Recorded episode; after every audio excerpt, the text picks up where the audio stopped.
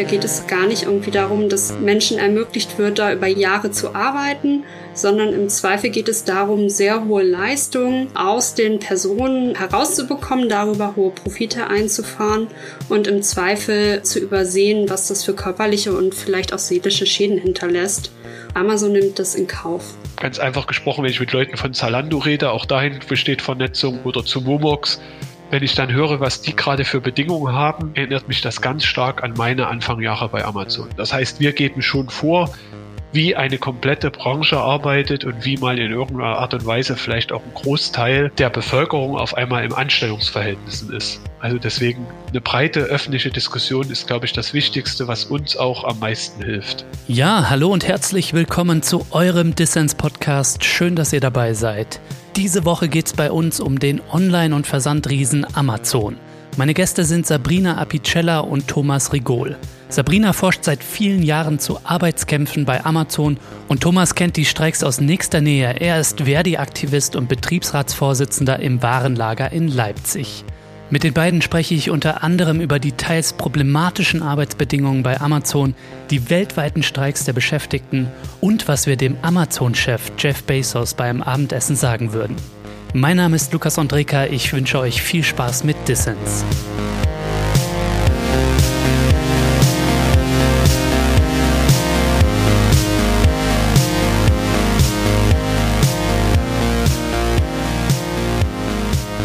Sabrina, Thomas, danke, dass ihr im Dissens-Podcast dabei seid. Ja, vielen Dank, schön hier zu sein.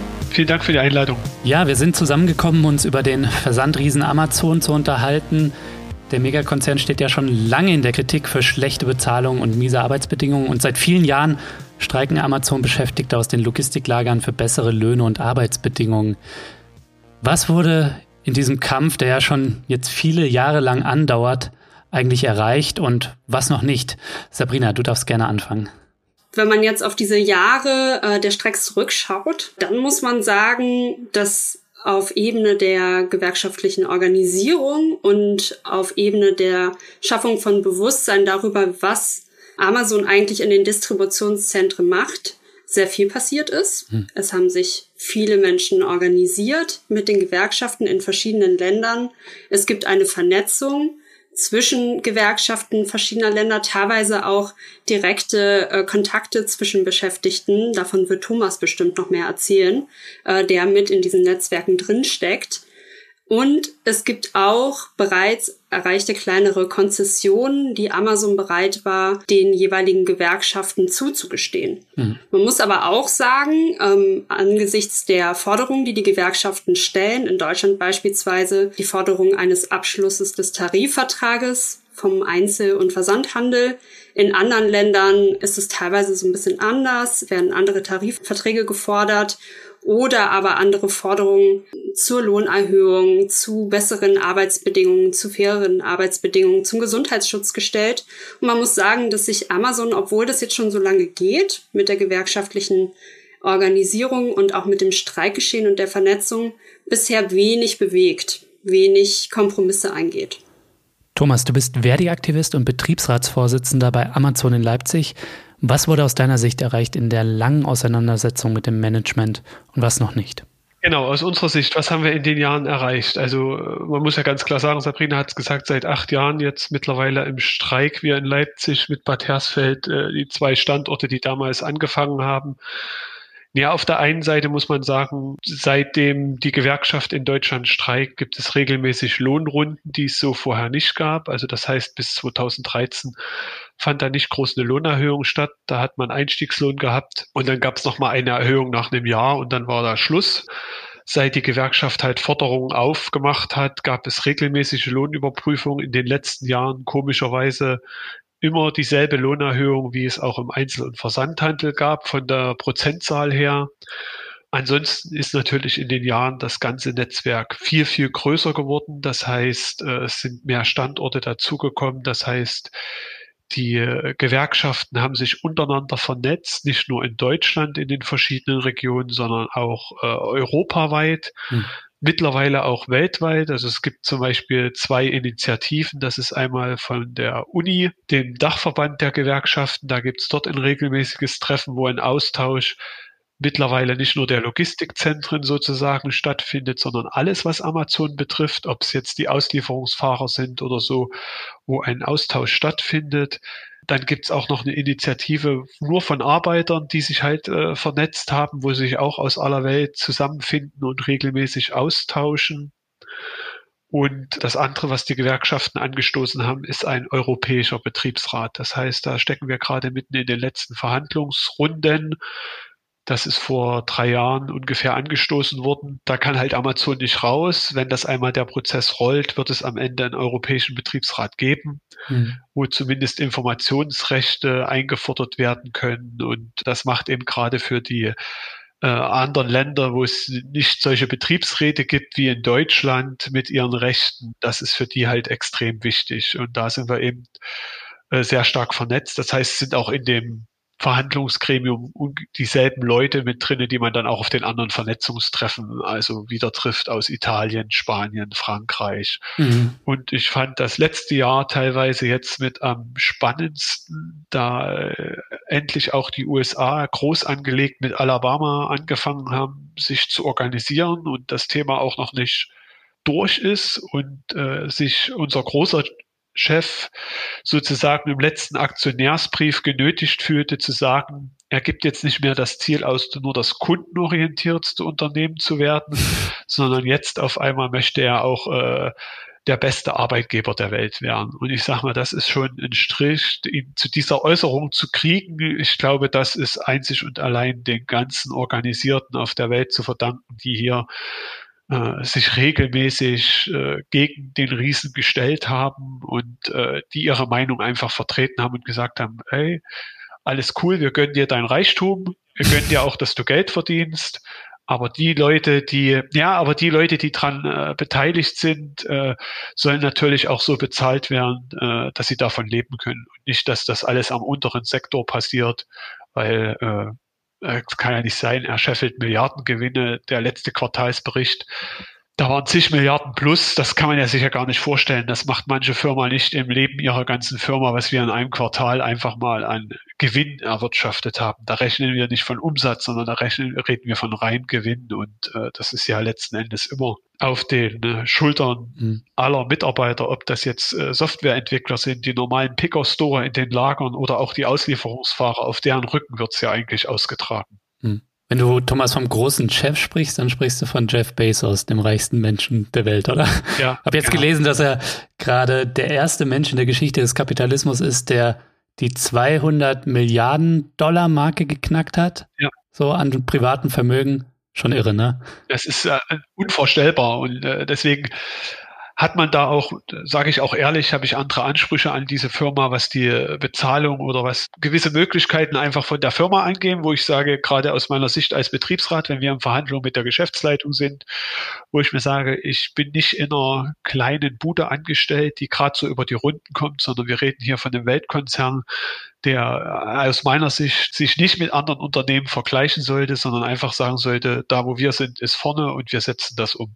Ja, ich habe jetzt auch gelesen, weil du es schon angesprochen hast, äh, man möchte jetzt irgendwie auch der beste Arbeitgeber werden. Wird man dann sehen, was daraus wird, ne? Ja. Aber dass Amazon tatsächlich auch auf gepusht durch die Corona-Krise jetzt sich zum größten, weltweit größten Arbeitgeber, wenn man das überhaupt so nennen möchte, aber weltweit größten Unternehmen mit den meisten Angestellten entwickelt und da möglicherweise in den nächsten Jahren Walmart überholt. Das zeigt vielleicht auch so die Dimension des Ganzen und wie wichtig ähm, eure Kämpfe sind ähm, und die Kämpfe äh, weltweit. Bevor wir über all das sprechen, möchte ich gerne eine kleine Vorstellungsrunde mit euch machen.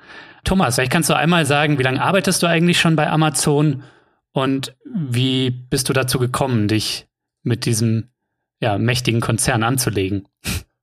Ja, 2008 habe ich bei Amazon hier in Leipzig angefangen, ganz normal als Picker, als Mitarbeiter in der Kommissionierung. Bin damals von einem anderen Warenlager gekommen, Möbel Höfner war das damals. Ähm, Leipzig hatte vor zwei Jahren aufgemacht und habe halt hier angefangen, ganz normal im Weihnachtsgeschäft zu arbeiten und äh, hatte dann die Möglichkeit, einen Festvertrag hier zu bekommen, habe den auch nach zwei Jahren dann in der Hand gehabt.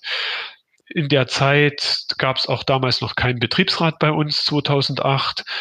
Das heißt, äh, man muss sich das so vorstellen, es gab dann regelmäßig Überstunden beziehungsweise freie Tage wurden gestrichen, so dass man sechs Tage Wochen gearbeitet hat, mhm.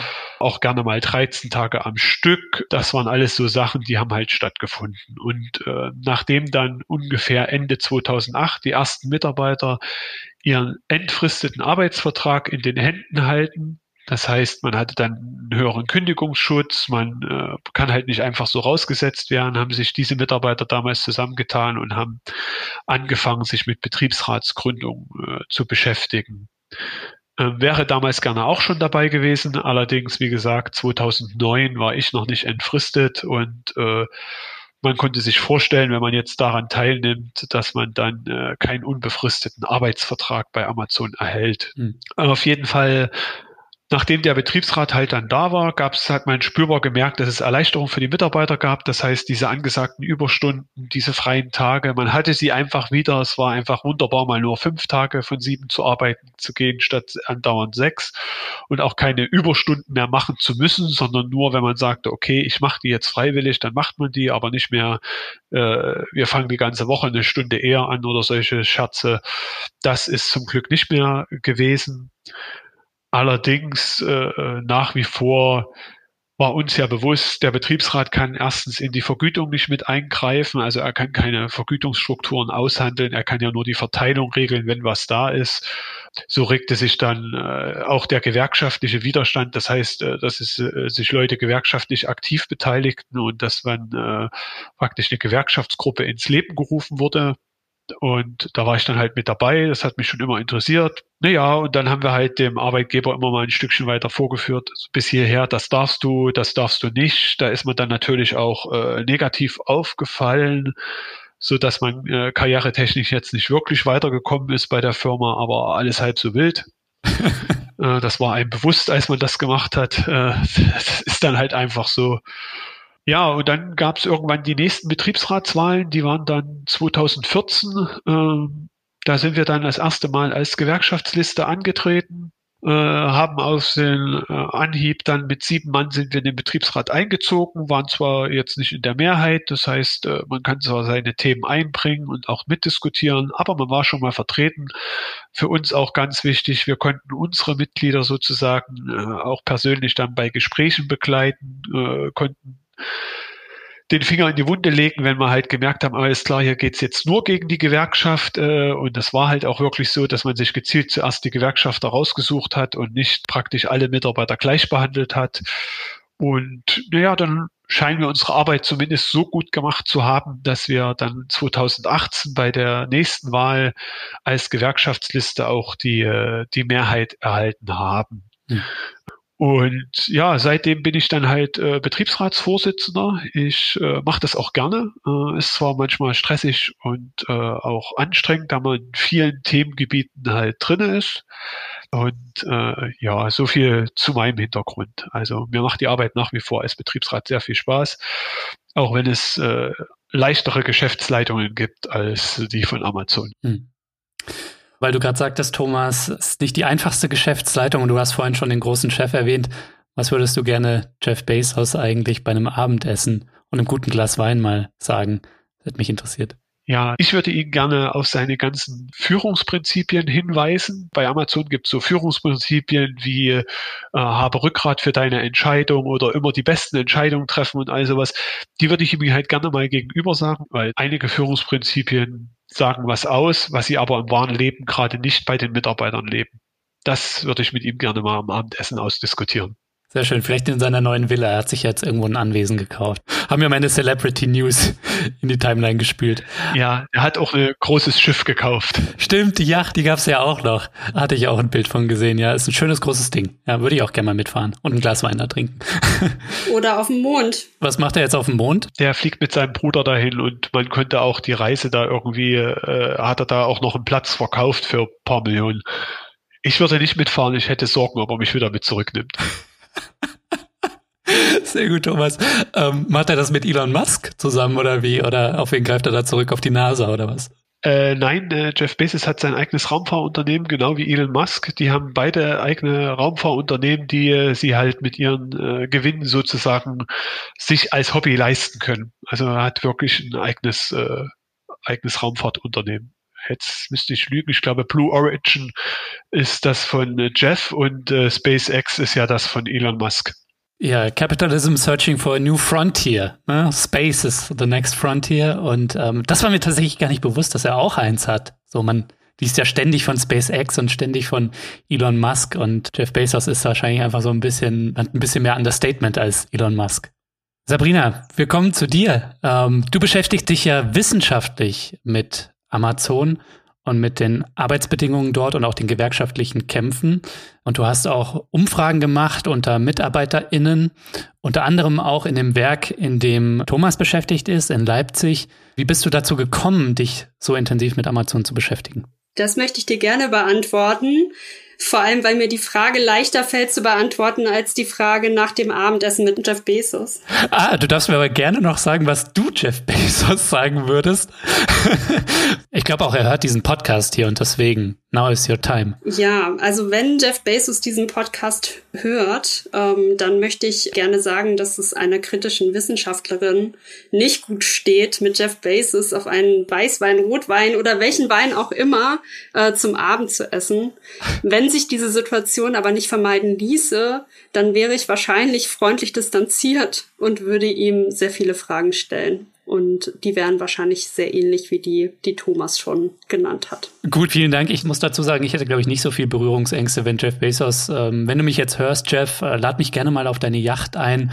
Ähm, vielleicht nutze ich das dann für eine subversive Aktion und ähm, ups, ähm, sprengen sie dann irgendwie die Luft. Vielleicht musst du noch mal sagen, was du ihm sagen möchtest an dem Abendessen. Ich glaube, ich würde ihm sagen, wahrscheinlich auch das, was Thomas gesagt hat. Ähm, vielleicht so in die Richtung Erfolg. Das ist ja so ein bisschen die neoliberale oder die wirtschaftsliberale Vorstellung und die auch in der in der Kultur, in der Popkultur irgendwie draußen ist oder verbreitet ist. Es braucht so erfolgreiche und visionäre Denker wie einen Jeff Bezos, die irgendwie disruptive die Märkte aufbrechen und was ganz Neues machen und so. Und das mag vielleicht auch sein, dass es visionäre Denker braucht, ja, aber sein Erfolg, der geht nicht ohne die Leute, die bei Amazon arbeiten und auch nicht ohne den letzten Picker und Packer. Von daher äh, wäre es ein bisschen mehr Zeit für mehr Mitbestimmung und bessere Löhne. Ja, ist jetzt aber, glaube ich, war jetzt nicht so cool wie das, was Thomas ihm sagen wollte. Gut, Sabrina, sag uns mal ein paar Worte zu dir. Wer bist du und wie bist du dazu gekommen, dich so intensiv mit Amazon zu beschäftigen? Ja, ich bin eigentlich ähm, auf verschiedenen Wegen zu Amazon gekommen. 2013 gab es im Frühjahr eine Dokumentation, die ziemlich groß die Runde gemacht hat und gezeigt hat, dass Saisonarbeiter in im Weihnachtsgeschäft aus verschiedenen europäischen Ländern bei Amazon unter sehr schlechten Arbeitsbedingungen gearbeitet haben. Zu der Zeit wurde auch noch skandalisiert, dass es rechtsextreme Securities gab, die die noch zusätzlich an ihren Wohnorten drangsaliert haben. Ähm, so ist eigentlich das Unternehmen das erste Mal auf meinem Radar gelandet. Dann gab es mit etwas zeitlichem Abstand die Nachricht, dass gestreikt wird. 2013 im Frühjahr. Und zu der Zeit habe ich mich ähm, noch in meinem Master an der Humboldt-Universität in Berlin interessiert für die Streiks, die wilden Streiks teilweise auch, ähm, oder von Basisgewerkschaften in Norditalien in der Logistik. Und mein Eindruck war, das ist ja interessant, hier passiert sowas ähnliches wie in Norditalien, auch in Deutschland. Und deswegen wollte ich da unbedingt hin. Das war jetzt 2013 und aus dieser ersten Begegnung und meinen ersten Besuchen überhaupt auf Streiks ist dann eine sehr große Forschung entstanden, die sich mit der Frage beschäftigt hat, warum Menschen eigentlich in den Streik treten und nach der Erfahrung meines Besuches der Streiks in Leipzig als allererstes auch nach der Frage, warum ziehen eigentlich so viele der Kolleginnen und Kollegen an den Streikposten vorbei. Das wollte ich verstehen besser. Also warum gibt es einerseits diese Probleme und die Widerstände? Und ich habe mich aber auch gefragt, warum passen sich Leute an? Was ist das, was ihnen Angst macht? Was hält sie davon ab, äh, mit den KollegInnen draußen stehen zu bleiben und zu streiken? Mhm. und ähm, forsche somit seit 2013 zum Thema Amazon und habe jetzt gerade ganz aktuell mein Buch fertig. Heißt das Prinzip Amazon und ich freue mich sehr, weil das auch bedeutet, dass die äh, langjährige Arbeit, die ich gemacht habe, mit vielen Besuchen an verschiedenen deutschen Standorten, mit Umfragen, mit Interviews zu erreichen, nun endlich im vollen Umfang auch die Öffentlichkeit erreichen wird und dass ich da jetzt die Möglichkeit habe, etwas zurückzugeben. Das ist mir wichtig. Genau. Super, vielen Dank dir soweit. Ich glaube, das war jetzt auch eine gute Überleitung, um drüber zu sprechen, auf welchen Prinzipien denn der Erfolg von Amazon fußt und vor allem einen Blick auf die Dimensionen der Ausbeutung und Disziplinierung zu werfen, die bei Amazon stattfinden, vor allem für Picker und Packer. Sabrina, so habe ich dein Buch gelesen. Äh, das Prinzip Amazon heißt es. Ähm, du führst den Erfolg von Jeff Bezos und Amazon ja vor allem auf Ausbeutung und Disziplinierung der Beschäftigten in den Logistikzentren zurück. Und du sprichst da vom Prinzip Amazon und subsumierst da darunter diverse Praktiken. Sabrina, was meinst du mit dem Prinzip Amazon? Ich habe mich mit dem Prinzip Amazon beschäftigt, weil ich, wie gesagt, verstehen wollte, wie setzt sich eigentlich die Arbeit in dem Unternehmen zusammen und habe festgestellt, es gibt eigentlich zwei wesentliche Seiten, die recht charakteristisch sind für das Unternehmen und verschiedene Aspekte von Unternehmensführung insgesamt aufgreifen und dann das Besondere bei Amazon zeigen. Muss dazu aber auch einschränkend sagen, dass ich mich vor allem mit dem Versandhandel beschäftigt habe. Also viele Bereiche rausgelassen habe, wie zum Beispiel die ganze Softwareentwicklung, die Callcenter und so weiter. Also das ist sozusagen relativ ausgeklammert. Ich bin mir aber sicher, dass sich da viele Parallelen auch aufzeigen lassen. Für den Online-Versandhandel aber lässt sich ähm, das Prinzip Amazon ganz gut aufzeigen, und zwar anhand von zwei Seiten der Arbeit, wie Amazon sie gestaltet. Und da gibt es einmal das, was ich die organisatorisch-technische Seite der Arbeit nenne. Da fällt alles drunter, was damit zu tun hat, wie die Arbeitsprozesse organisiert sind bei Amazon. Und die sind in den Distributionszentren vor allem fabrikartig organisiert. Deswegen nenne ich die Distributionszentren auch Verkaufsfabriken, hm. damit man nicht auf die Idee kommt, dass hier irgendeine Form von Kundeninteraktion oder von Bestimmung der Beschäftigten, wie die Ware verkauft wird, mitgedacht ist, sondern in der Art, wie Amazon die Verkaufsarbeit organisiert, haben die Distributionszentren einen ganz bestimmten Ort nämlich dort soll ein wesentlicher Teil der zum Verkauf nötigen Tätigkeiten auspacken, kommissionieren, verpacken, auf den Weg bringen mit einem externen, immer noch größtenteils ähm, Dienstleister. Hier soll diese Arbeit wie in einer Fabrik verrichtet werden. Hm. Das heißt, es sind vor allem logistische Orte, also die Distributionszentren liegen meistens außerhalb von Städten. Sie sind ähm, sehr groß, meistens in der Größe von mehreren Fußballfeldern und da drin arbeiten nichtsdestotrotz nach wie vor sehr viele Menschen. Die werden auch dafür benötigt, diese Arbeit zu verrichten und sie verrichten eine sogenannte routinierte Einfacharbeit. Hm. Das heißt, die Tätigkeiten, die sie verrichten sollen, die wiederholen sich, die sind körperlich sehr anstrengend, Sie sind auch sehr verdichtet. Und unter dem Stichwort digitale Taylorisierung gab es dazu auch eine Diskussion, die nochmal genauer einen Eindruck gibt, dass sich da womöglich wiederholt, was früher in der Fabrikarbeit schon diskutiert worden ist, jetzt aber unter dem Vorzeichen neuer digitaler Technologien und den Möglichkeiten, die sich daraus ergeben.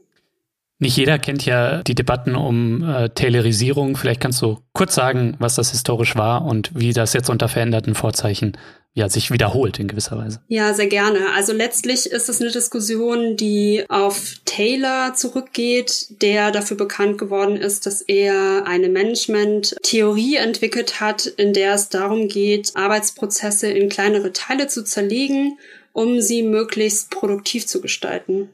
Und dabei hat er aber auch darauf geachtet, den Einfluss der einzelnen Beschäftigten auf die jeweiligen Tätigkeiten zu reduzieren, mit dem Ziel, Prozesse möglichst reibungslos und profitabel zu gestalten, aber auch mit der Konsequenz, dass Personen selber keinen Einfluss mehr haben, also die ArbeiterInnen in den Fabriken wenig Einfluss darauf hatten, welche Tätigkeiten sie beispielsweise am Fließband, das ist so das wichtige Bild für den Terrorismus, ähm, was es braucht. Und die Fließbänder finden sich auch in den Distributionszentren von Amazon wieder. Mhm. Diesen Einfluss büßen ArbeiterInnen ein. Und unter digitalem Vorzeichen wäre dann sozusagen, dass zwar Taylor die Möglichkeit hatte von Technologien, die wie das Fließband von bestimmten arbeitserleichternden Mitteln. Jetzt gibt es aber digitale Technologien, die ganze Distributionsnetzwerke über Live-Informationen miteinander verbinden und es ermöglichen beispielsweise PickerInnen, die in den Fluren zwischen den Regalen in einem Distributionszentrum stehen, genau anzuleiten, wo in diesem Flur genau die Ware sich befindet, die sie jetzt picken sollen. Und das geht darüber, dass die Management-Software, die es in den Distributionszentren gibt, genau anzeigt und auch registriert, wie sich Waren wohin bewegen und wo Waren bestellt werden und bis wann diese dann in die Zulieferung gehen sollen. Hm. Vielleicht wichtig dazu noch zu sagen ist, dass wenn die Anforderungen an die Verkaufsarbeit gesenkt werden, also letztlich sozusagen es nur darum geht, Personen zu finden, die in der Lage sind, diese routinierte Einfacharbeit, die ich beschrieben habe, ähm, auszuführen, dass dann etwas passiert, was sehr spannend ist und was sich auch zeigt an den Standorten, nämlich dass die Belegschaft sehr divers wird. Weil letztlich ist es Amazon egal, wer dort arbeitet. Hauptsache, die Personen sind bereit dazu, diese Aufgaben auszuführen. Und gleichzeitig ist es aber auch so, dass es zu einer Prekarisierung kommt, weil eben die Einarbeitung nur wenige Stunden mittlerweile braucht. Ähm, und Personen dadurch auch über nur wenige Wochen eingestellt werden können und dann wieder, so wie sich das Peter Harz in den 90er Jahren erträumt hat, mit dem Bild der atmenden Fabrik wieder ausgeatmet werden. Und genau das setzt Amazon auch um. Hm. Genau, das ist vielleicht so der eine Teil der Arbeit, den ich mir beim Prinzip Amazon angeguckt habe. Das ist der organisatorisch-technische Teil. Und die andere Seite, die ich schon besprochen habe, ähm, vorhin in meinen anderen Beiträgen, war die politische Seite. Und da geht es mir eher darum zu gucken, wie geht das Management mit den Beschäftigten um? Da habe ich festgestellt, es gibt einen leistungsbezogenen Managementstil, es gibt relativ äh, stark ausgeprägte paternalistische und autoritäre Züge. Wir als ManagerInnen wissen besser, was für euch das Richtige und Gute ist, als ihr selber. Hm. Äh, leistungsbezogen heißt, wir schauen darauf, wer wie bereit ist, Leistung zu erbringen. Und das ist sozusagen das zentrale Moment in der Ansprache an unsere Beschäftigten und so weiter. Und dann gibt es noch einen dritten Punkt, nämlich den autoritären Führungsstil. Das Unternehmen ist sehr stark hierarchisch organisiert. Es gibt sehr starke Vorgaben, so dass man eigentlich von oben, so dass man eigentlich sagen muss, dass selbst an den Standorten die StandortleiterInnen wenig zu sagen haben und wenig zu entscheiden haben, wenn es beispielsweise einen Streik gibt und eine Forderung für einen Tarifvertrag für gesunde Arbeitsbedingungen, dann sind nicht Sie diejenigen, die entscheiden, ja, wir werden diesen Tarifvertrag abschließen, sondern das ist etwas, was ganz weit oben auf europäischer, wenn nicht sogar globaler Ebene und dann wieder in der Zentrale in Seattle in den USA entschieden wird. Hm. Und zu dem Prinzip Amazon, zu der politischen Seite gehört außerdem die Gewerkschaften abzulehnen als sogenannte externe AkteurInnen und wenig ausgeprägte Mitbestimmungsstrukturen im Betrieb zu haben und sich bei den Löhnen immer am unteren Ende dessen, was möglich ist, gesetzlich zu orientieren. Mhm. Und meine These ist, oder die Frage war am Anfang der Forschung, dieses zusammen, also die politische und die organisatorisch-technische Seite der Arbeit, so wie Amazon es organisiert, stimmt es, dass das zu Widerstand führt? Und andererseits, wie kann es sein, dass es Personen gibt, die sich daran anpassen? Vielen Dank, Sabrina, soweit. Ich würde jetzt gern äh, Thomas äh, dazuschalten und bitten, bei allem, was er jetzt gehört hat, was Sabrina ja auch aus Umfragen mit MitarbeiterInnen die das Erleben, die Organisierung der Arbeitsprozesse und auch äh, das Verhalten des Managements Vielleicht kannst du uns einmal anschaulich beschreiben, wie sieht das denn aus für Picker und Packer? Das, was Sabrina als fabrikartig organisierte Einfacharbeit mit Mitteln digitaler Taylorisierung beschrieben hat. Kannst du uns das einmal anschaulich beschreiben? Wie müssen wir uns das vorstellen? Ja, das kann ich äh, sehr gut beschreiben. Am besten ist es am Beispiel von äh, Leuten, die praktisch die bestellte Ware verpacken. Es gibt halt schon immer Vorgaben, klar, welche Paketgröße man für einen äh, bestimmten Artikel nehmen soll, um den einzupacken zum Beispiel. Und äh, dann kommt noch Füllmaterial mit rein. Die äh, Systeme sind äh, nicht immer ganz fehlerfrei ähm, am Anfang, da konnten noch die Leute sehr häufig selber entscheiden, ah, wir nehmen jetzt hier eine andere Kartongröße, eine größere, eine kleinere oder wenn ihnen irgendwas im Prozess aufgefallen ist, dann konnten sie das auch ansprechen oder selber abstellen.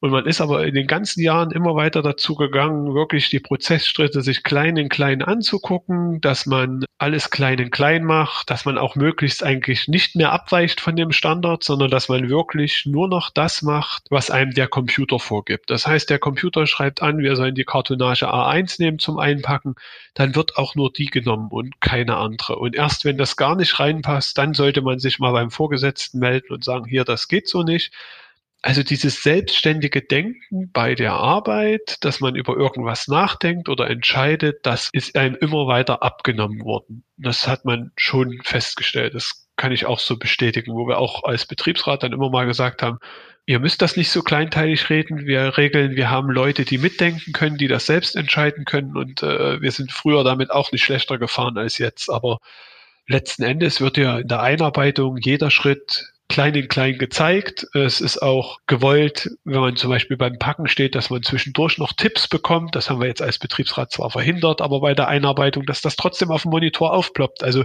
die Systeme dazu sind schon da und wird sicherlich in anderen Ländern, wo es keine starke Mitbestimmung gibt, auch so umgesetzt. Thomas, das Thema Überwachung klang jetzt schon im Gespräch an. Vielleicht kannst du aus deiner Perspektive mal schildern, welche Rolle spielt Überwachung bei der Organisierung der Arbeit? Vielleicht hast du da ein Beispiel für uns. Ja, es wird halt jeder Prozessschritt ist bei Amazon nachzuvollziehen und auch äh, wird überwacht. Das heißt, gerade in den Zeiten, wo es noch keinen Betriebsrat gab, es gibt einen Durchschnitt, den man als Picker erreichen sollte. Wenn man den nicht erreicht hat, hat man kein weiteres Vertragsangebot gekriegt. Und ja, man hat schon gesagt, okay, du bist jetzt besser, aber es war halt nie Schluss. Dann hieß es, ja, du schaffst jetzt 120 Artikel einzusammeln in der Stunde. Das ist schon ganz gut. Jetzt probier doch nächste Woche mal 130 zu schaffen. Hm. Und natürlich, solange man immer gerade noch äh, Leute hat, die keinen Festvertrag haben, werden die natürlich versuchen, diese Norm zu schaffen, beziehungsweise auch diese Norm zu übertreffen. Und damit steigert man ja den Durchschnitt immer wieder nach oben. Einfach aus dem Bewusstsein heraus, wenn man, ich sag mal, über der Norm war, dann in den zwei Jahren auch keine häufigen Krankheiten hatte, bekam man halt den Festvertrag. Und das sind halt die Sachen, die überwacht werden und was halt bei jedem Mitarbeiter drin steckt, dass da wirklich jeder Schritt überwacht wird. Auch jetzt noch, es ist sehr merkwürdig, Mitarbeiter stehen irgendwo, mal ein kurzes Schwätzchen vielleicht. Auf einmal taucht schon ein Vorgesetzter genau an dieser Stelle ausgerechnet um diese Uhrzeit auf und fragt, ey, was macht ihr denn da? So ein Zufall. Nicht, dass es heißt, dass man jetzt hier überall quatschen kann, aber alleine, wenn man sich nur mal kurz austauscht, und es könnte ja auch fachlich sein, wird das registriert, dass man halt zu lange steht, weil der Computer erwartet hat, dass der nächste Pick in einer gewissen Zeit funktioniert. Da gibt es eine Konsole, in der das gesehen wird. Das heißt, der Picker wandelt dann von der Farbe grün, wo alles noch in Ordnung ist, äh, zur Fahr über die Farbe gelb zu rot. Und dann ist für den Vorgesetzten ganz klar zu ersehen, also irgendwie arbeitet der jetzt hier nicht. Und wenn man dann natürlich jetzt sieht, äh, wenn man lange dabei ist und weiß jetzt, okay, die zwei Picker arbeiten jetzt gerade beide nicht und die kennen sich vielleicht auch noch privat, dann guckt man, wo die stehen und dann tauchen die Vorgesetzten genau an dieser Stelle auf. Also da findet schon eine Überwachung der Mitarbeiter statt und das findet halt in allen Bereichen. Das ist jetzt nicht nur beim Picken so, das ist auch bei der Einlagerung so, dass da immer geguckt wird, wie schnell sind die Prozesse und das wird auch nach wie vor, obwohl es Betriebsräte gibt, immer noch das oberste Ziel, dass sie messen, wie lange dauert jeder Prozessschritt und wo kann ich ihn wie noch optimieren, um noch schneller zu sein, noch effizienter.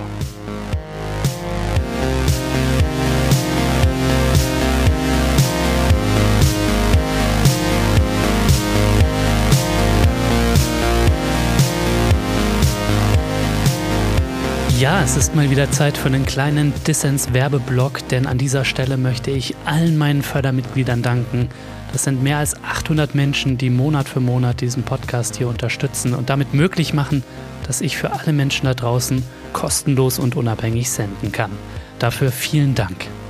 Wenn dir dieser Podcast gefällt und du noch nicht dabei bist, dann werde doch jetzt auch Fördermitglied. Mitmachen kannst du schon ab 2 Euro im Monat und du machst Dissens damit nicht nur möglich, nein, es winken auch Goodies und du hast jede Woche die Chance auf coole Gewinne. Dieses Mal verlose ich das Buch von Sabrina Apicella, Das Prinzip Amazon. Alle Infos hierzu und dazu, wie du bei Dissens mitmachen kannst, gibt's natürlich in den Show Notes und auf dissenspodcast.de.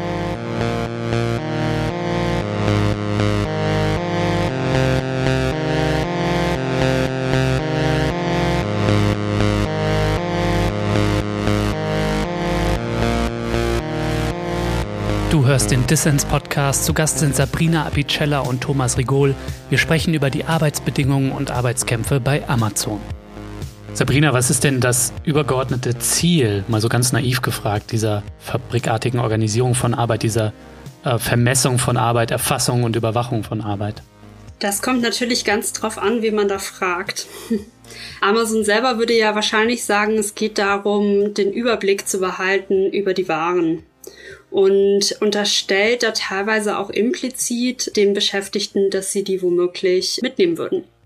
Also gibt es sozusagen ein legales Fenster, die Waren auch wirklich sozusagen so nachzuverfolgen, dass es letztlich aber auch Rückschlüsse ähm, zulässt über das, was Personen machen. Das ist ja immer mal wieder in den letzten Jahren auch skandalisiert worden. Da kamen ähm, teilweise Inaktivitätsprotokolle an die Öffentlichkeit, wo dokumentiert worden ist auf die Minute genau, dass eine Person während der Schicht ähm, immer mal wieder inaktiv war, ohne genau zu fragen, ist es vielleicht eine Toilettenpause gewesen war es vielleicht warm? Musste die Person trinken? All diese Fragen werden nicht gestellt und ich glaube, dass es nicht notwendigerweise so ist, dass Unternehmen so ihre Arbeit gestalten müssen. Denn es gibt ja ganz andere Beispiele von Arbeitsprozessen, die auch fabrikartig organisiert sind, mit Blick in die Automobilindustrie beispielsweise, wo die Leute nicht unbedingt so eine starke Arbeitsverdichtung haben und nicht diesen Grad von Überwachung. Hm. Ähm, nichtsdestotrotz hat sich aber Amazon dazu entschieden, das genauso zu machen. Und das Interessante daran ist, dass es tatsächlich auch ein Anlass ist dafür, dass sich Leute organisieren und sich in den Streck begeben. Also ist es sozusagen nicht nur ein Problem, sondern es ist auch ein ganz wesentlicher Motor, den sich Amazon da mit der eigenen Unternehmensführung oder genauer gesagt mit der Art, wie sie die Arbeitsprozesse organisieren, selber anlegt und selber am Laufen hält, als Motor dafür, dass sich Leute gewerkschaftlich organisieren, weil sie unzufrieden sind damit. Sie sind unzufrieden mit der Art, wie die Arbeit organisiert ist. Sie sind unzufrieden mit der Überwachung. Sie sind aber auch unzufrieden mit rigiden Pausenregelungen, mit der Art und Weise, wie sie körperlich ähm, strapaziert sind durch die Arbeit, wie sie ähm, dadurch gestresst sind, ähm, dass es so einen hohen Leistungsdruck gibt. Und das ist letztlich eine Entscheidung, die Amazon strategisch trifft und eine Entscheidung, die ganz deutlich zeigt, da geht es gar nicht irgendwie darum, dass Menschen ermöglicht wird, da über lange Jahre zu arbeiten, sondern im Zweifel geht es darum, sehr hohe Leistungen aus den Personen herauszubekommen, darüber hohe Profite einzufahren hm. und im Zweifel dann zu übersehen, was das für körperliche und vielleicht auch seelische Schäden hinterlässt. Und dass es das tut, das ist auch schon durch Studien belegt worden. Beispielsweise in Polen gab es ein Sachverständigengutachten an einem Bezirksarbeitsgericht ähm, zu der Arbeit in Poznan, was sehr klar gezeigt hat, dass es physische und psychische Schäden hinterlässt, wie die Arbeit dort organisiert ist. Und das ist auch für andere Standorte schon dokumentiert. Und Amazon nimmt das in Kauf. Und es ist aber auch ein Antrieb für Streiks und Widerstände. Insofern etwas, was gar nicht alleine sozusagen nur kritisiert werden muss, sondern man könnte irgendwie selbstbewusst damit vorangehen und sagen, wir nehmen das zum Anlass, darüber nachzudenken, wie eigentlich die Arbeit anders organisiert werden könnte, so dass wir die Möglichkeit haben, da mehr Einfluss drauf zu nehmen und auch länger in der Arbeit zu bleiben, ohne daran Schaden zu nehmen. Und das finde ich einen interessanten Aspekt daran.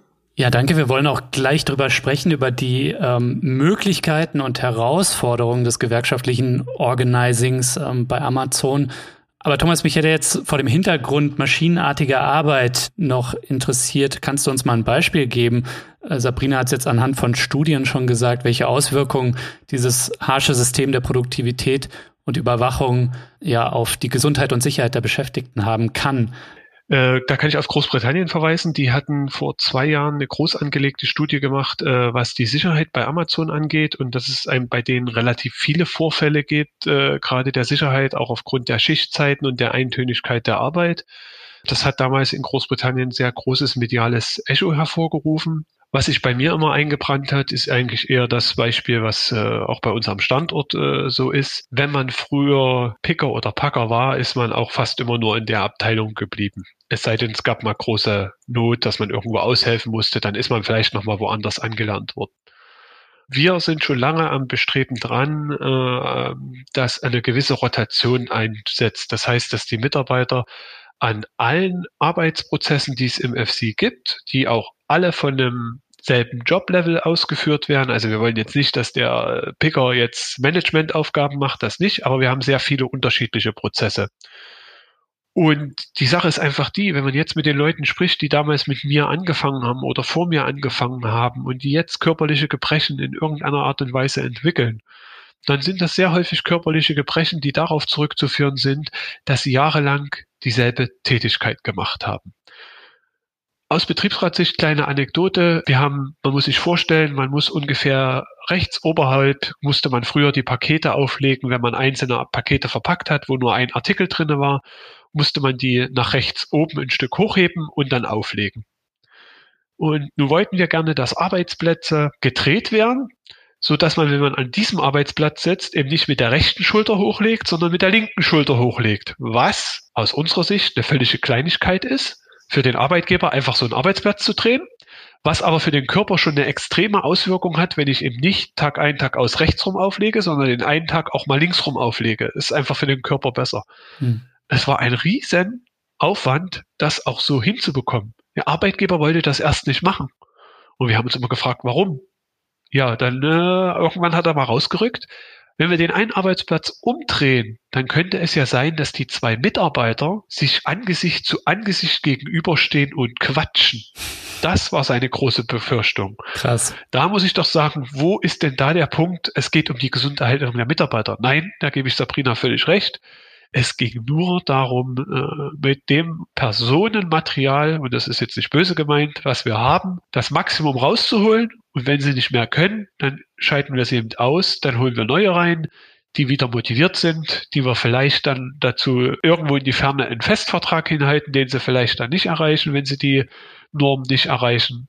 Aber Hauptsache, es passt die Leistung, die wir abrufen können. Und die wird mit allen Mitteln versucht zu holen, die geht und möglichst ohne die Mitbestimmung von Arbeitnehmern. Also es ist zum Beispiel auch so, in Polen ist ja Leiharbeiterschaft ein ganz großes Thema. Das heißt, die haben dort mit Randstadt ja einen Riesenvertrag. Und nun ist es zum Beispiel so, die Sitze im Europäischen Betriebsrat berechnen sich ja auch nach der Größe, wie viele Angestellte man in dem Land hat. Nun ist es aber so, dass in Polen wirklich nur die Festangestellten zählen und nicht die Leiharbeiter damit nimmt man ihnen schon wieder auch Einflussmöglichkeiten. Also das ist so, wo immer geguckt wird, wie schaffe ich das Maximum mit der wenigsten Mitbestimmung oder dass ich am wenigsten irgendwo anecke, dass ich aber für mich nur das meiste rauskriege. Das ist das, was sich so in den Jahren gezeigt hat. Ja, ich würde gerne mit euch beiden auf ja, innerbetriebliche Kämpfe und Organizing gewerkschaftliches schauen. Sabrina, du hast jetzt schon erwähnt, eigentlich die Arbeitsbedingungen, so wie sie das Amazon-Management, die Konzernspitze bis Jeff Bezos hin, wie sie die Arbeit organisiert. Das begünstigt ja eigentlich Widerstand, ne? diese maschinenartige Arbeit. Da hat ja eigentlich niemand Bock drauf und gleichzeitig erleben wir aber ja eine Anpassung und das macht sich vielleicht auch darin deutlich, dass die Belegschaft in vielen äh, Verteilzentren, in vielen Logistikzentren in Deutschland von Amazon auch gespalten ist und man liest dann ab und an mal äh, von Briefen, die VertreterInnen der Belegschaft schreiben, die sagen irgendwie, sie verstehen gar nicht, was Verdi da irgendwie äh, erzählt. Sie sind eigentlich zufrieden mit der Arbeit. Also vielleicht könnt ihr beide mal, du Sabrina aus deiner wissenschaftlichen Perspektive und Thomas, du aus deiner praktischen Perspektive erzählen, was sind denn die Schwierigkeiten und Herausforderungen, die es eben nicht so einfach machen bei Amazon, ja, Streiks zu organisieren und da auch eine Mehrheit zu schaffen für Veränderungen?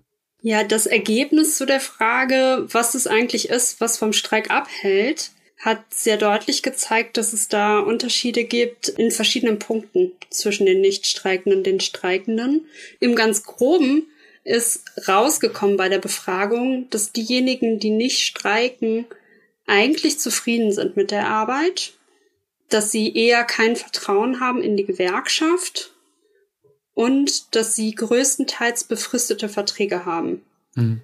Und das ist ein sehr hochgradig interessantes Ergebnis, denn damit hätte man ja erstmal nicht gerechnet, dass es Personen gibt, die gefragt nach der Arbeit bei Amazon sagen würden, nee, wieso? Ich finde das eigentlich ganz interessant und gestresst bin ich eigentlich nicht und ein gutes Verhältnis zu meinem Vorgesetzten habe ich eigentlich auch.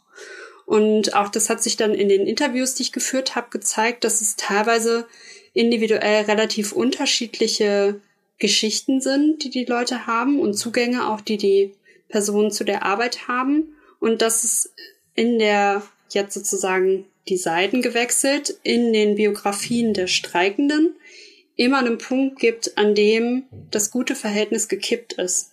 Zum Beispiel, weil ein Vorgesetzter willkürlich ähm, jemanden schikaniert hat oder die Person selber vielleicht auch schikaniert hat. Oder weil im Weihnachtsgeschäft, ähm, Thomas hat das erzählt, das gab es so auch an anderen Standorten, plötzlich unangekündigt Überstunden gemacht werden sollten oder extra Tage gearbeitet werden sollten. Also aus einer Fünf-Tage-Woche eine Sechs-Tage-Woche wurde. Hm. Diese verschiedenen Erfahrungen, die Personen machen, die können im Einzelfall dazu führen, dass sich dieses Verhältnis sozusagen, das Interesse für die Arbeit dreht. Aber erstmal muss man zur Kenntnis nehmen, dass es auch Personen gibt, die das alles nicht so schlimm finden, die es nicht so belastend finden und auf eine Art zufrieden sind mit der Arbeit. Das ist paradox, aber ähm, Teil des Ergebnisses, was ich herausbekommen habe.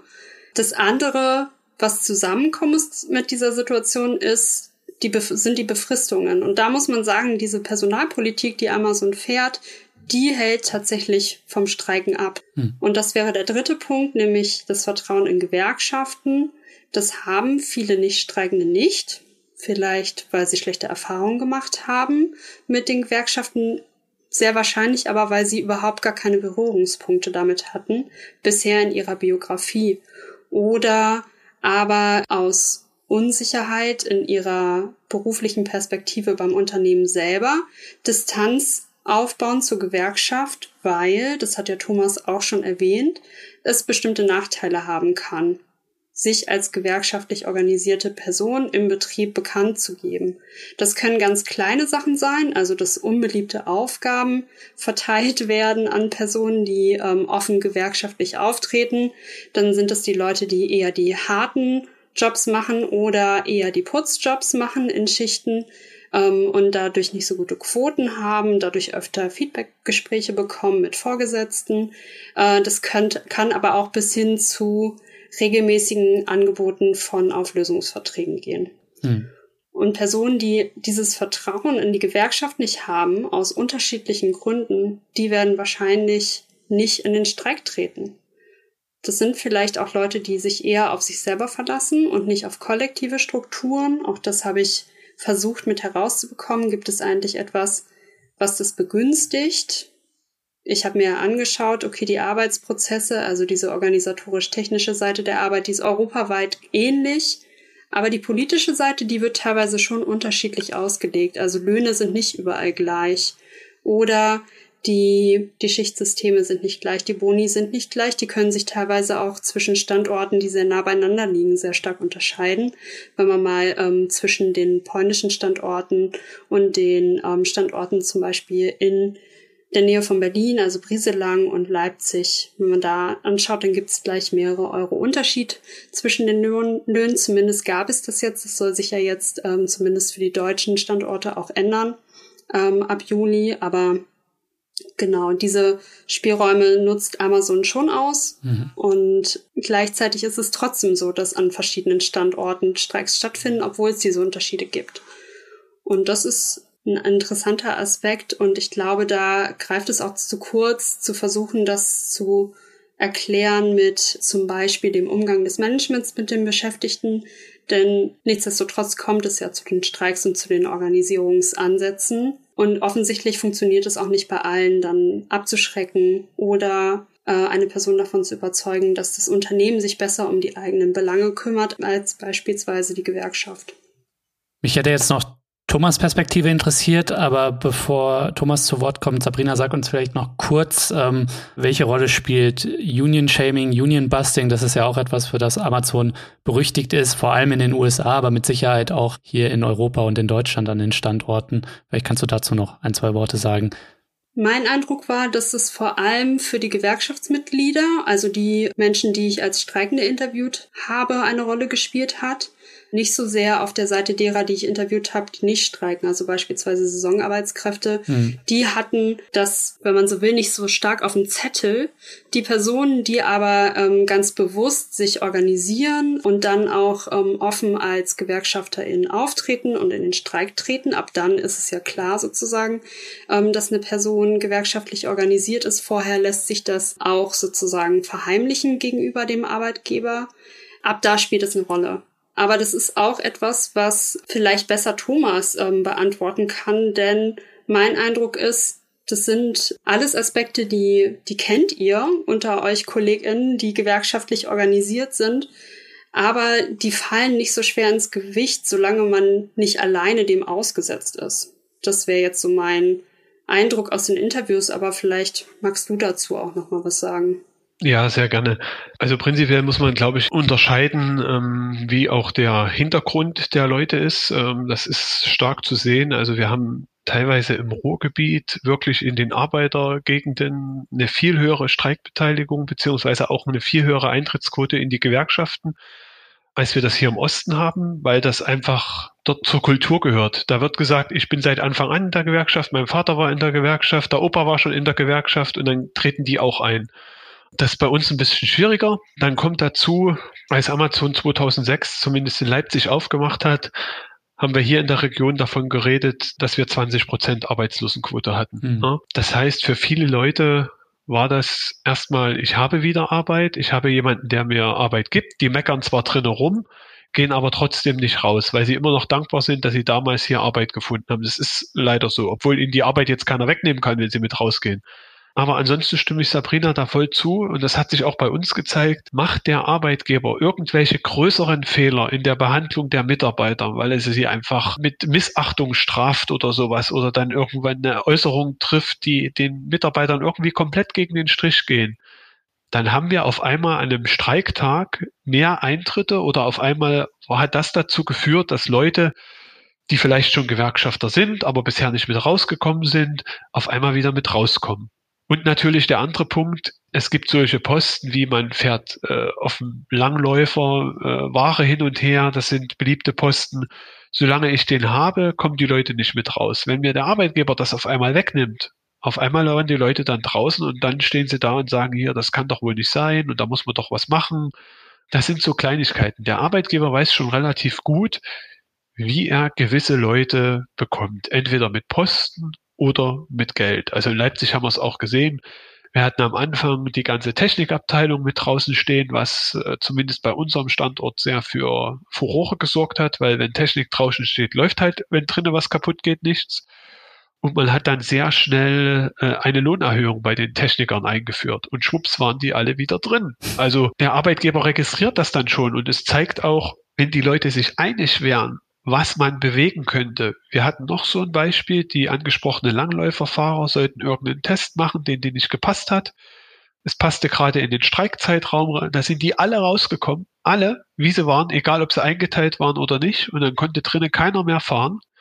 Das hat keine halbe Stunde gedauert, war die Geschäftsleitung da äh, wir haben einen Meetingraum vorbereitet, können wir uns mal reinsetzen, was sind eure Probleme? Und innerhalb von anderthalb Stunden war dieser Test aus der Welt und dieser Test wurde abgesagt. Also das sind so Beispiele, wo Einzelne schon mitgekriegt haben, äh, wenn man sich zusammen vereint, dass man da auch was erreichen kann. Hm. Ob jetzt bei den Einzelnen auch noch eine Rolle spielt, dass man Nachteile erleidet, das weiß ich nicht. Ich glaube, bei denen, die jetzt äh, streiken, die sagen sich jetzt erst recht und wir machen das. Also ein gutes Beispiel ist, dass Amazon jetzt bei in Leipzig seit letztem Jahr ungefähr angefangen hat, man hat ja als normaler Mitarbeiter auch mal unter der Woche einen Tag frei, wenn man Samstag arbeitet. Oder auch wenn man Montag bis Freitag arbeitet und wir streiken die ganze Woche, dann bucht Amazon einfach diesen sechsten Tag auch noch als Streiktag. Das heißt, sie bezahlen diesen Streiktag den Mitarbeitern nicht. Der Mitarbeiter ist also gezwungen anzurufen und zu sagen, hallo, ich habe morgen meinen freien Tag, ich werde dort nicht streiken, sondern das ist mein freier Tag. Die Rechtsauffassung von Anwälten, von der Gewerkschaft ist eine ganz andere, weil wenn ich meinen freien Tag habe, muss ich mich für den Arbeitgeber nicht zur Verfügung halten. Und der ist ja auch in meinem Dienstplan hinterlegt. Das ist für uns ganz klares Union Busting, das da stattfindet, um den einfach zu zeigen, hier ärgern wir euch, hier müsst ihr halt nochmal anrufen. Und wenn ihr euch das nicht macht, nehmen wir euch das Geld weg.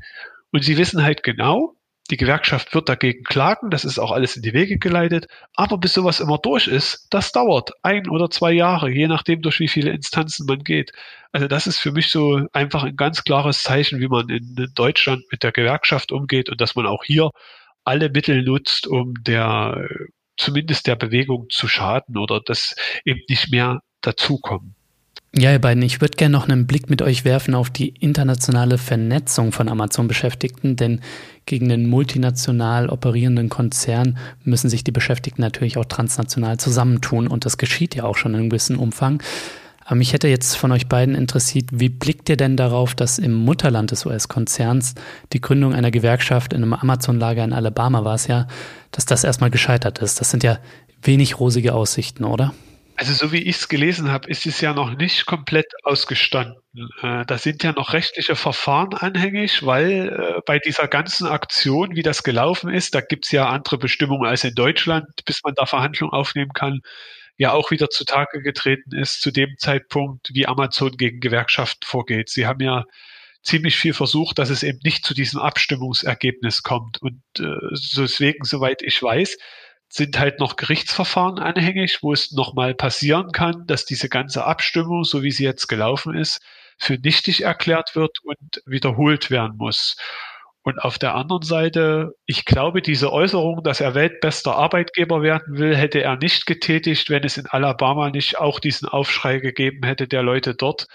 Weil ich glaube, das war schon für sie das größte Problem, Bisher war immer nur in Europa von Gewerkschaften die Rede und in den USA konnte man es klein halten, bis es dann halt im letzten Jahr anfing, dass Programmierer aufbegehrt haben, äh, einfach wegen der CO2-Belastung, die Amazon ja auch verursacht. Da gab es ja den ersten Aufschrei, wo er sich dann hingestellt hat, er will bis 2025 oder sowas klimaneutral sein. Und äh, jetzt erneut das in Alabama. Ich glaube, das hat zum Aufrütteln geführt, dass dort Leute dastanden und gesagt haben, wir wollen eine Gewerkschaft gründen und sie auch ja vom der demokratischen Seite bei der, äh, der Parteien äh, dort viel Unterstützung wie von Bernie Sanders erhalten haben zum Beispiel. Also es war ja dann eben schon ein größeres Thema in Amerika und nicht nur lokal auf Alabama begrenzt. So meine Einschätzung. Mhm.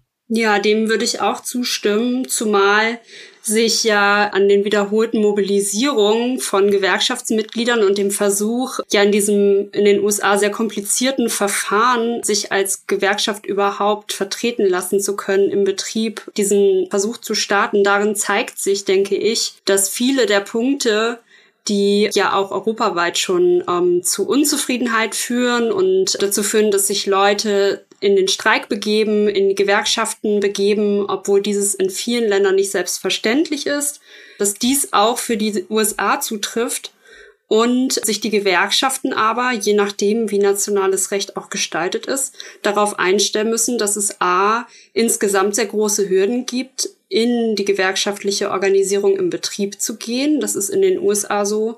Äh, das ist aber beispielsweise auch in Polen so. Hm. Andererseits ist es aber nicht so, dass daran Mobilisierungen scheitern. Ganz im Gegenteil. Ich glaube, das Besondere ganz konkret an den Organisierungsprozessen, die dort in Alabama stattgefunden haben, ist, dass nochmal ganz neue Leute die Situation in der Corona-Pandemie und die Probleme, die sich ähm, auf Arbeit ergeben haben, nämlich, dass die Personen gemerkt haben, sie sind nicht geschützt am Arbeitsort, sie können die Mindestabstände nicht einhalten, sie stecken sich teilweise gegenseitig an, dass diese Probleme noch bereits schwelende Konflikte verstärkt haben und dann dazu führen, dass Leute sich ähm, organisieren, die vielleicht so vorher auch gar nicht richtig auf dem, wie soll man sagen, Bildschirm gewerkschaftlicher Organisierung waren. Also ganz konkret dort an dem Ort waren das viele schwarze Personen und Latinos, Latinas, die sich organisiert haben, teilweise auch vor dem Hintergrund von Rassismuserfahrungen und ähm, der Black Lives Matter Bewegung sich politisiert haben. Und das kommt dann zusammen an einem Arbeitsplatz, der so gestaltet ist, dass er unzufrieden macht, zumindest wesentliche Teile der Belegschaften.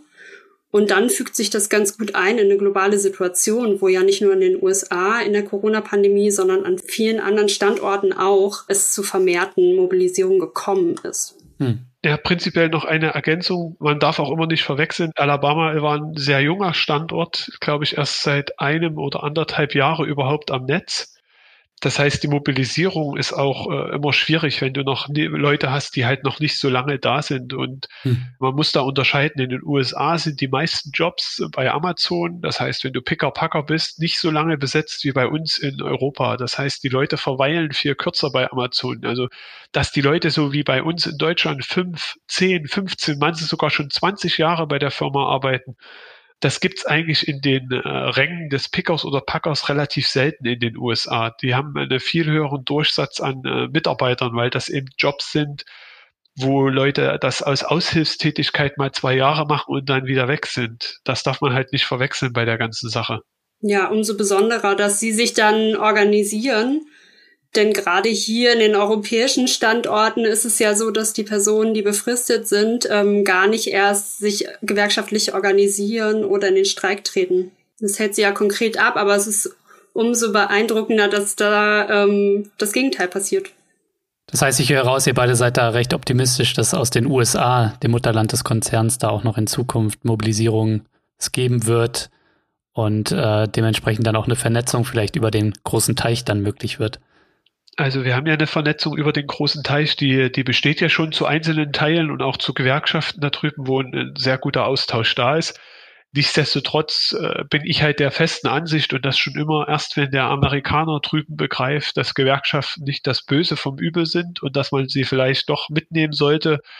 Wenn der das mal begreift, äh, dann glaube ich, geht das auch relativ schnell, dass wir hier Ziele erreichen, denn man darf nicht verdenken, wir sind nur noch nicht weitergekommen, weil der Amerikaner bisher Nein sagt. Also hinter verschlossenen Türen, wenn man mit ein paar höheren Stellen redet in Deutschland, sind nicht alle abgeneigt, einen Tarifvertrag letzten Endes zu unterschreiben. Erstens, das, was dann an Zusatzleistung eventuell kommt oder auch an Bezahlung, ist jetzt nicht mehr so viel. Also wir reden hier nicht mehr, dass wir über immense Summen auf einmal um drei, vier Euro pro Stunde mehr reden. Das passiert so nicht. Aber sie sagen halt, warum sollen wir immer mit der Ungewissheit leben? Gibt es Streiks, gehen Leute raus? Und da sagen halt einige schon, man müsste dem Amerikaner schon mal beibiegen, dass äh, man hier in Europa das so üblich ist, dass man Tarifverträge abschließt. Das halten sie gar nicht für das Schlechteste. Aber solange der Amerikaner noch die Einstellung hat und sagt, äh, was ist Europa, was ist Deutschland, das interessiert mich nicht, dann werden wir auch hier kaum zu einem Tarifvertrag kommen, zumindest nicht, wenn wir nicht äh, den Organisationsgrad so hochstellen, dass wir äh, sie wirklich in dem Sinne schaden, wenn jetzt Deutschland streikt, liegt das ganze Deutschlandgeschäft brach. Und das äh, schaffen wir halt aktuell nicht mit dem Organisierungsgrad, den wir haben. Äh, jetzt müsste ich bloß eins sagen, äh, so in fünf bis zehn Minuten müsste ich dann auch mal Schluss machen. Meine Kinder schon verlangen dann nämlich irgendwann mal nach ihrem Papa. Ja, ich wollte gerade sagen, ich muss auch noch gleich weg. Äh, wir müssen auf die Zielgerade abbiegen. Vielleicht können wir zum Ausblick noch darauf schauen. Ähm, ihr habt jetzt schon geschildert, äh, wie schwierig es ist, in so einer diversen Belegschaft, die auch noch mit äh, Großteil mit befristeten Verträgen belegt ist, wo auch noch Union-Busting vom Management stattfindet und da überall versucht wird, mit Tricks äh, Steinchen in den Weg zu legen. Was sind da aus eurer Sicht die wichtigsten Hebel, um die Rechte von Beschäftigten in Zukunft bei Amazon zu stärken und die gewerkschaftliche Basis da auch zu erweitern und die Streikbereitschaft zu erweitern? Thomas, vielleicht fängst du an. Das Wichtigste ist, glaube ich, dass man im nach wie vor äh, eine starke Vertretung hat, ähm, sei es jetzt äh, im Betrieb, aber auch außerhalb. Also es sollte aus meiner Sicht Betriebsrat und Gewerkschaft nie gegeneinander arbeiten, sondern möglichst Hand in Hand. Das ist leider nicht überall so. Äh, auch Amazon hat verstanden, schnell Betriebsräte zu gründen, um äh, möglichst äh, arbeitgebernahe Personen da drin zu haben. Ich glaube, man muss den Mehrwert immer wieder herausstreichen. Also man muss auch deutlich sagen, pass auf, der Betriebsrat kann sich hier und hier für dich einsetzen. Aber wenn es um deine Altersabsicherung geht, sei es höhere Löhne, das kann der Betriebsrat nicht. Das kann halt nur die Gewerkschaft. Das versuche ich auch immer deutlich zu machen. Als Betriebsrat bin ich für alle da, versuche da das Beste rauszuholen, aber es gibt einfach Sachen, die sind dann nicht in meiner Macht.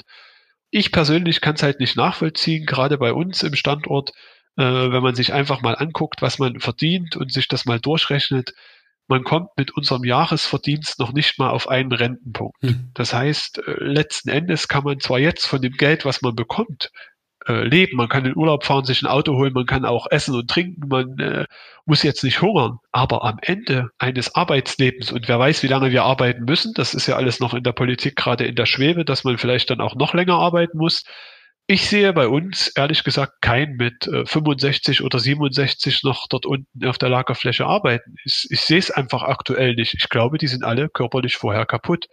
Und äh, wenn sie keine andere Arbeit finden, reden wir darüber, dass die ganzen Mitarbeiter von uns, äh, wenn sie nur bei uns gearbeitet haben, irgendwann die Mindestrente kassieren werden und dass der ganze Staat oder die ganze Bevölkerung letzten Endes dafür aufkommt, dass wir als äh, Bevölkerung letzten Endes den reichsten Mann der Welt unterstützt haben, sein Vermögen noch weiter zu erreichen, obwohl er hätte locker dafür sorgen können, dass Mitarbeiter Löhne bekommen, von denen sie nicht nur jetzt leben können, sondern auch was beiseite leben, äh, legen können und auch zukünftig, wenn sie Rentner sind und mit ihren Enkeln was übernehmen wollen, nicht jeden Euro zweimal umdrehen müssen. Das ist, glaube ich, das, was in die Köpfe halt rein muss. Äh, Leute, ja, es ist verstanden wir jammern jetzt nicht auf dem Niveau rum, dass wir uns nichts leisten können als Mitarbeiter, aber ihr müsst auch mal an eure Zukunft denken. Ihr wollt auch später noch irgendwie leben und oder gesund bleiben. Gerade Gesunderhaltung ist ja ein Riesenthema. Danke, Thomas. Sabrina, was sind aus deiner Sicht die wichtigsten Hebel, um die Rechte der Beschäftigten bei Amazon zu stärken? Dem würde ich noch hinzufügen, ähm, dass sich jetzt durch die äh, Corona-Pandemie und die wahnsinnigen Gewinne, die das Unternehmen im letzten Jahr eingefahren hat, auch nochmal ein anderer Spielraum, den das Unternehmen hat, ergibt für Kompromisse.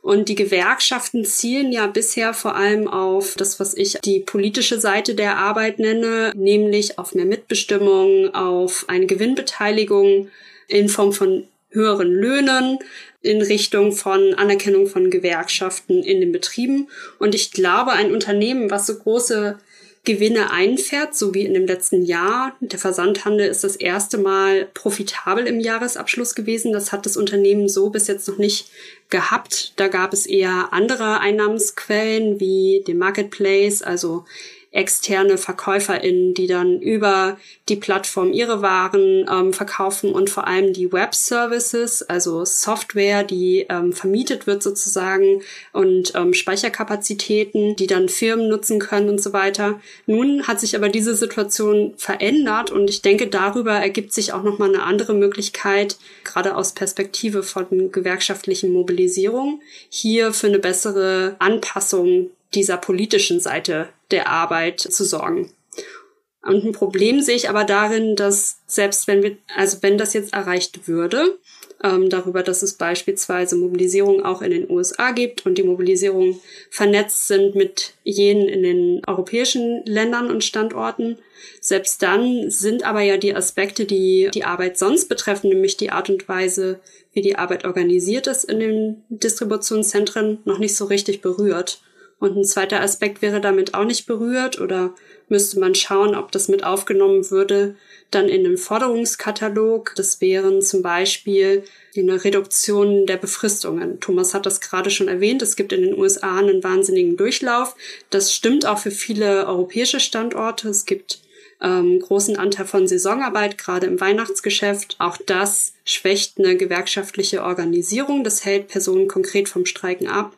Aber auch sonst ähm, ist die Bindung einfach nicht so stark ausgeprägt von Personen an einen Betrieb und dann auch an die Mitbestimmungsstrukturen, wenn sie nur für wenige Wochen oder Monate bleiben.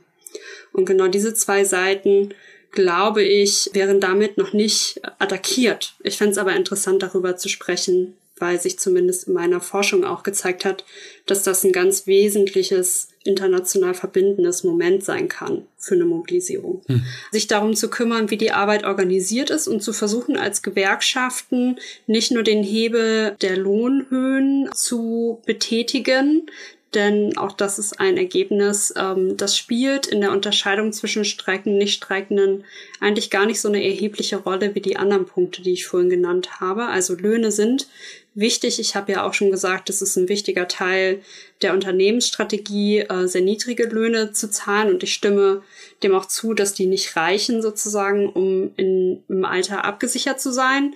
Wenn man aber von den Menschen her denkt, die ich befragt und interviewt habe, dann gibt es andere Punkte, die besser als verbindende Punkte funktionieren.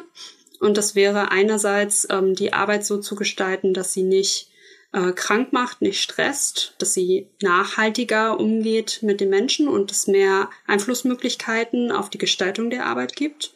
Und es ist, gibt auch eine Aufgabe für die Gewerkschaften, die noch nicht ganz erfüllt ist. Denn es gibt eigentlich ein Potenzial in den Belegschaften, die ich befragt habe mit Menschen, die, wie soll man sagen, auf kollektives Handeln und Denken abzielen, die tendenziell also eigentlich adressierbar wären für gewerkschaftliche Aktivitäten, aber trotzdem distanziert sind bisher aus unterschiedlichen Gründen, beispielsweise weil sie befristet sind, beispielsweise, wie Thomas auch schon gesagt hat, weil sie dankbar sind dafür, dass sie diesen Job bekommen haben.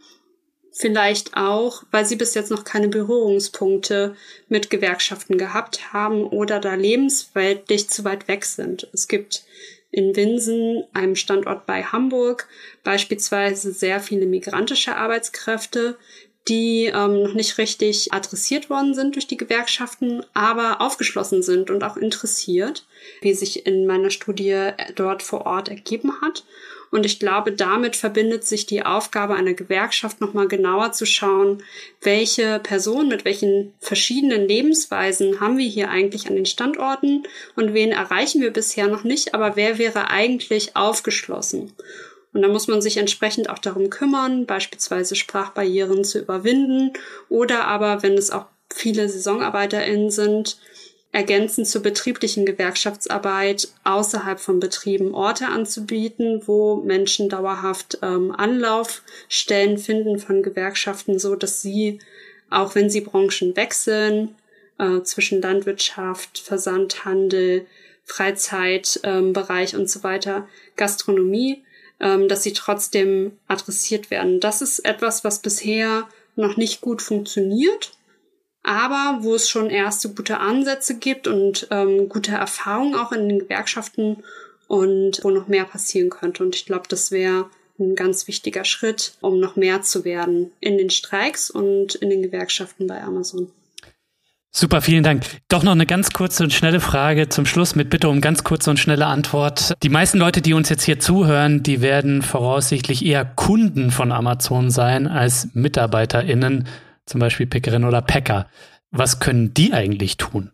Aus meiner Sicht, äh, also ein Boykott von Amazon bringt nichts. Das ist nicht der richtige Weg. Sie sollen ruhig weiter Kunde bleiben. Allerdings, äh, wenn Sie hier zuhören und das interessant finden, dann sollen Sie auch dieses Thema einfach breiter diskutieren. Nach wie vor bin ich der Meinung, Klar, man kann das alles gewerkschaftlich lösen, aber ohne eine gewisse politische Unterstützung ist es halt auch nicht hinzukriegen. Hm. Ganz einfach gesprochen, wenn die Diskussion darüber einfach in der Öffentlichkeit breiter wird und der Druck zunimmt, äh, wird auch so ein Großkonzern sich nicht ewig auf sowas entziehen können, wenn einfach immer wieder in der Diskussion ist, hey, die haben keinen Tarifvertrag, die behandeln ihre Mitarbeiter schlecht, das kann doch so alles nicht sein, wir müssen doch jetzt hier mal Lösungen finden.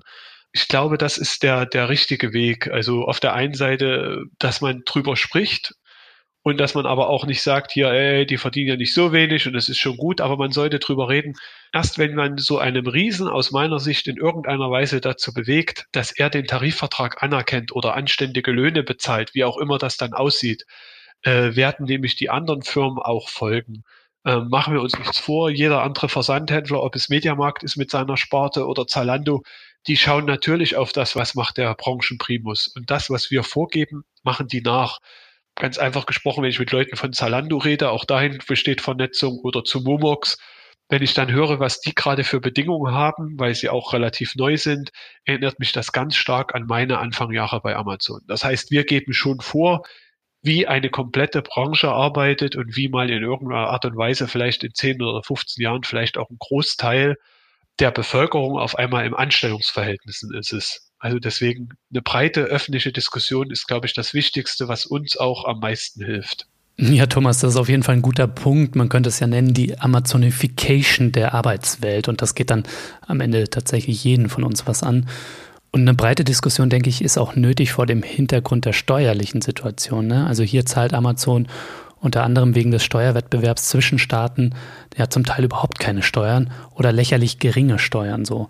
Und das Thema könnte natürlich mit einer zunehmenden Automatisierung der Werke, ne, falls Amazon weniger auf menschliche Arbeit und mehr auf Roboter setzt, nochmal wichtiger werden. Aber Sabrina, was sind mit Blick auf die Arbeitskämpfe von Amazon-Beschäftigten die wichtigsten Hebel, um da die Arbeitnehmerrechte zu stärken? Amazon reagiert ja sehr sensibel auf die Arbeitskämpfe.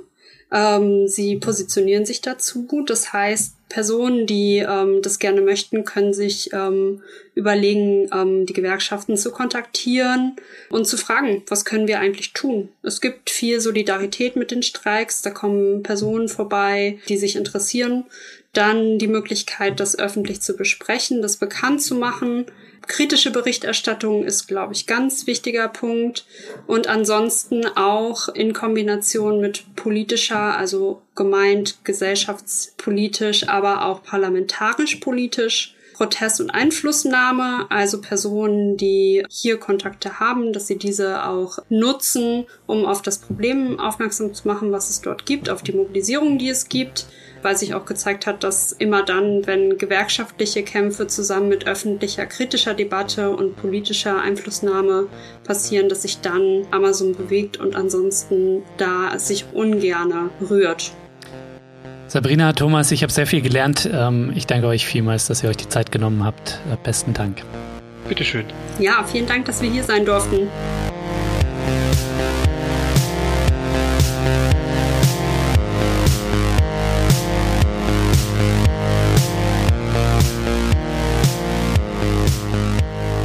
Ja, das war der Dissens Podcast für diese Woche. Schön, dass ihr dabei wart. Zu Gast waren Sabrina Apicella und Thomas Rigol. Schaut mal in die Show Notes, da habe ich Wissenswertes zu den beiden verlinkt. Und vergesst nicht, ich brauche euren Support, um für alle Menschen da draußen unabhängig und kostenlos zu senden. Wenn ihr also noch nicht Mitglied von Dissens seid, dann nehmt euch jetzt kurz einen Moment, geht in die Show Notes oder auf dissenspodcast.de, um Teil der Community zu werden. So, das war's dann auch von mir soweit. Bleibt nur noch zu sagen, danke fürs Zuhören und bis zum nächsten Mal.